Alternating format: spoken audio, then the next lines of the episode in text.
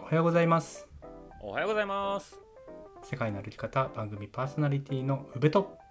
マサルです。この番組は世界一周とロングトレイルの旅をしてきた宇部とマサルが日常の気づきや旅から得たこと学んだこと旅のエピソードなどを踏まえてお話しする番組でございます。はい、えー今日は6月3日木曜日です。はい今回ねはい私がちょっとお話ししたいテーマというかですね、先日歩いてきた場所の話なんですけどはいはい。はい山陰ジオパークトレイルについてお話できたなと思っております。おおはいはいはい、本当ね先週のせ、えー先週末かな？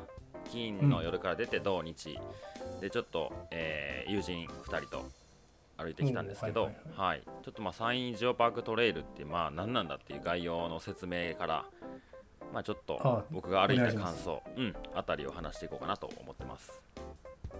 はい、はい。で山えー、とこの山陰ジオパークトレイルっていうのはですねまあそもそも2020年ほんと最近にか全線が開通したばかりのトレイルでして、うん。うん。で鳥取県兵庫県京都府を結ぶトレイルなんですね。うんうん。あ京都とかも入ってるんだ。そうなんですよ。そうなんですえよ、ーはい。で西の端っこが、えー鳥取県の鳥取市にある青谷駅ってとこで、まあ鳥取のこう県の真ん中よりちょっと東側ぐらいが、まあ、スタート地点、えーうん。西の、えー起点ですね。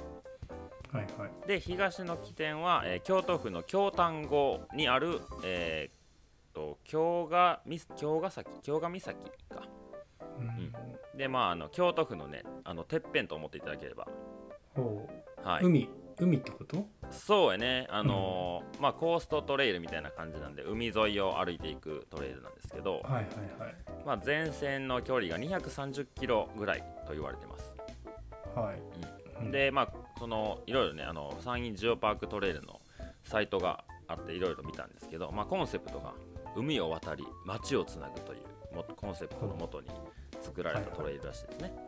うん。でまあ、えっとトレイルの道中には、まあ、そのちょっと珍しい形の岩があったりとか洞窟があったり断崖絶壁の絶景を見れたり多彩な、えー海岸地形のトレイルを歩くことができますと、はいはい。はい。でまあ、すごい複雑な地形を楽しむ、まあ、ハイカーからファミリーでも全然歩けますよっていうようなコースになってるんですね、うん。うんうん。で僕もねあのちょこちょこジオパークって聞いてたんですよ。ここ以外の場所でもねうん。でなんだジオパークってことちょっと気になったんで調べてみたんですけど、はい。まあ、そもそもジオパークってなんだってとこで、まあ、ジオっていうのが GEO と書いて、えー、とジオっていうんですけどはい。地球とかゲオじゃない。ゲオじゃないゲオじゃないジオ。確かにゲオと一緒や。ゲオでしょ。ゲオ。でもジオです、はい。うん、でまあ地球や大地という意味があるみたいでえーという意味の接続語らしいですね。あの例えばナショナルジオグラフィックとか。ああはいはいはい。っていうような、まあ、ジオってつけばちょっと大地とか地球とかいう、まあ、イメージがつくらしいですね。うん。でまあそういうジオパークっていうのは、まあ、科学的に見て特別に重要で貴重な場合あるいは、えー美しい地質遺産みたいなものを含む、えー自然公園ですと。おでまあただの自然だけじゃなくて、えー地球の歴史とか人の暮らしとか文化もまあ結びついているので、まあ、そういうところを、えージオパークと認定していろいろまあ、えー学んだり遊んだりしていきましょうっていうのがジオパークの、まあ、目的らしいですね。おおうんなるほどはい、であの世界、えーユネスコ世界ジオパークっていうのが、えーあるみたいなんですよ。ではい全世界で44カ国で169の、えーユネスコ世界ジオパークの認定がされてるらしいですね。結構多いね。そうなんよ。結構多い。うん。はい。でまあ、日本からは9地域が、まあ、そこに登録されてるらしいはい。です。うんうん。はい。まあ、ざっと言うと、えー洞爺湖のあたりですね。洞爺湖有珠山っていう北海道のところと糸魚川、えー島原半島。で今回歩いた山陰海岸。でうん室戸はいはい。岬と沖、えー阿蘇山でアポイ岳、えー伊豆半島、まあ、この9地域が日本のジオパークに認定されているということらしいですね。はいはい。うん、で、えー今回歩いてきたセクションがですね、まあ、全線230キロ全部は歩いてないんですけど、うん。えーっとね、ざっくり40キロぐらい歩いてきました、うんうん。はい。鳥取駅から、えー東浜駅ってとこまでの、まあ、40キロで、まあ、コースがね、一応すごい細かく刻まれて多分マえー、とトレイルのマップとか情報がホームページに載ってるんですけどはい。全部で27コースあるうちの、えー4から10のコースを歩いてきた感じですね。うん。でまあそこを選んだ理由っていうのは特にまああの下調べもあまりせずにとりあえずどっか歩きたいねって話から始まって、うん。でまあふ僕含めていた3人が関西出身っていうのもあったから、まあ、やっぱり鳥取行きたいよねっていうので、えー鳥取まで行こうって話から始まったんですよ。はいはい。うん。でまあ鳥取砂丘もあるし、まあ、ビーチもある漁港もあるし里山も歩くし、えー断崖絶壁みたいなとこも歩くからここいいんじゃないっていうのでそこにしたんですけど、うん。はい。あのー鳥取砂丘行ったことあります？ない。あないんや。ないない。まあちょっと遠いもんね千葉からねそうね。それでそうそう、はい。で僕ねまあ近くはないけど関西からやから結構まあ行こうと思えば行ける距離なんですよ。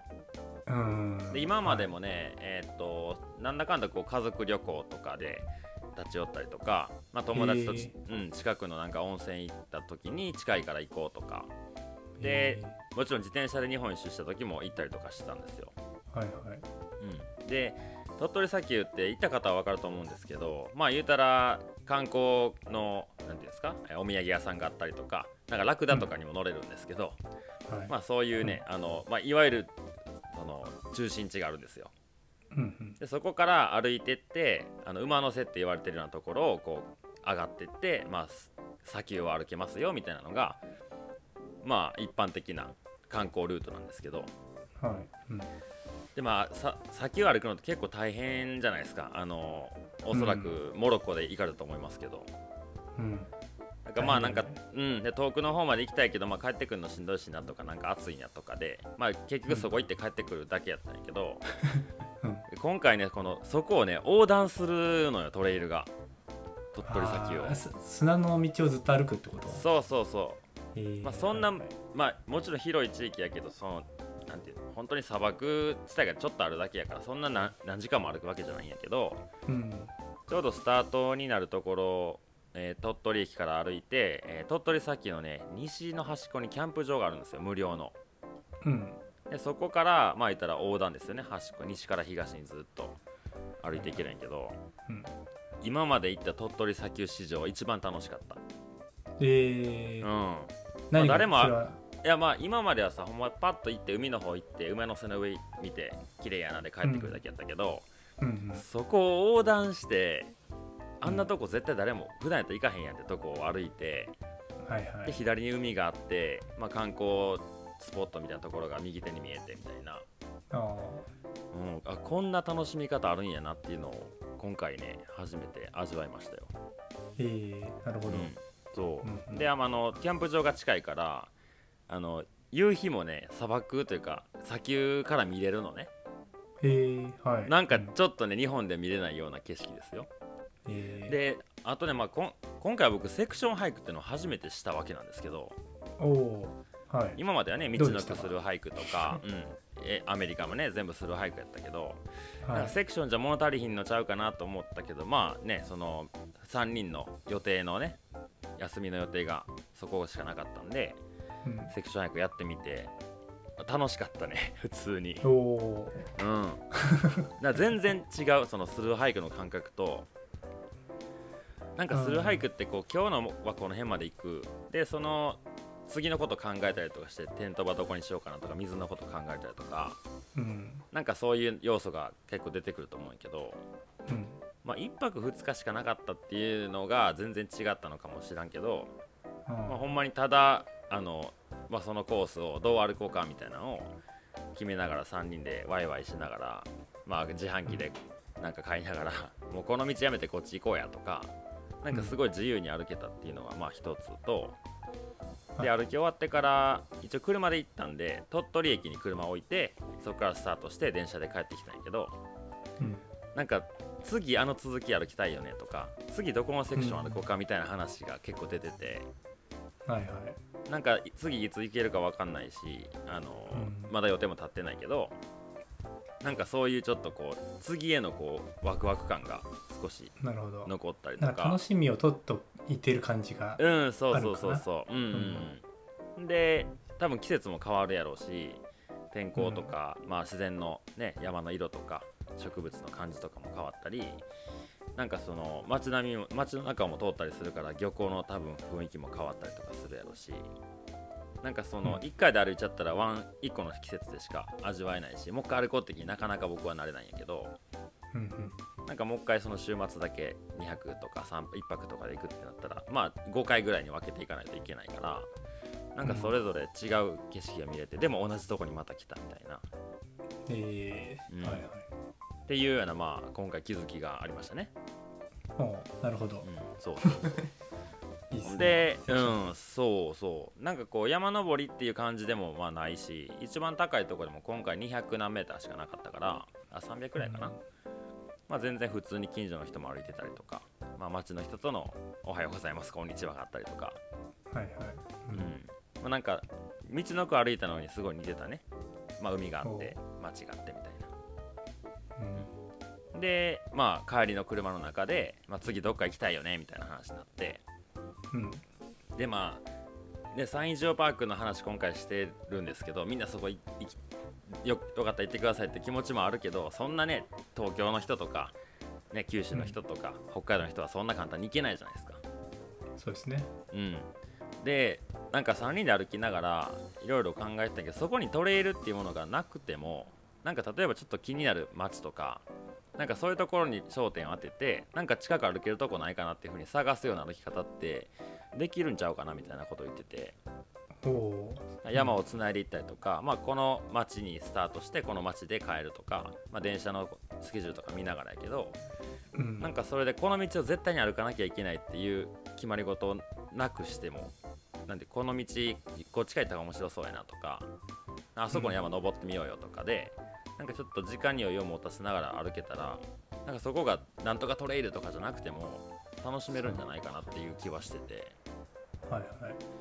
なんかあの今後も多分その僕も含めた3人で遊ぶことが増えると思うけどはい。ちょっとただ山登りしようっていう感覚とはちょっと違う。な山もあり、ね。海もあり、うん。そうそうそう。なんか新しい遊び方やなっていうのは帰りの車で話してたんで、うん。なんかありじゃないかなと思って今回ねお話しさせてもらったんですよ、うん。ね今今の話もそうだけどうん。なんかロングトレイルの遊び方ってそういうのもありかなって改めて。そうそうそうそう。ほんまになんかあれやね自由にまあ散歩みたいな感じだよね。ちょっと長い距離を。で寝れるとこだけ決めといてとかさキャンプ場とかうんうんうん。起点だけを作っといて、まあこの辺からスタートしてこんぐらいだと歩けるかなをざっくり決めて時間とかもうちょっとあのうん歩けるかなとかっていうのはすごいなんか、まあみんなそれぞれ一人で歩けるっていうのが前提ではあるけどうんなんかすごい自由度が高くて楽しい時間やったなっていうのは感じたんですよね。うんはいはい、ってな感じですね。まあ、あとやっぱ車があればね、やっぱいいなとは思ったね、今回。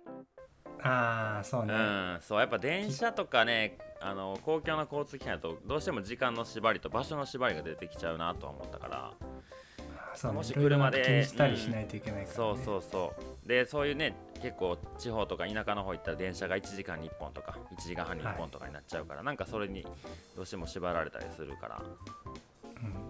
まあ、車、誰かがね、車運転できて、何人かで行けたら安くも済むし、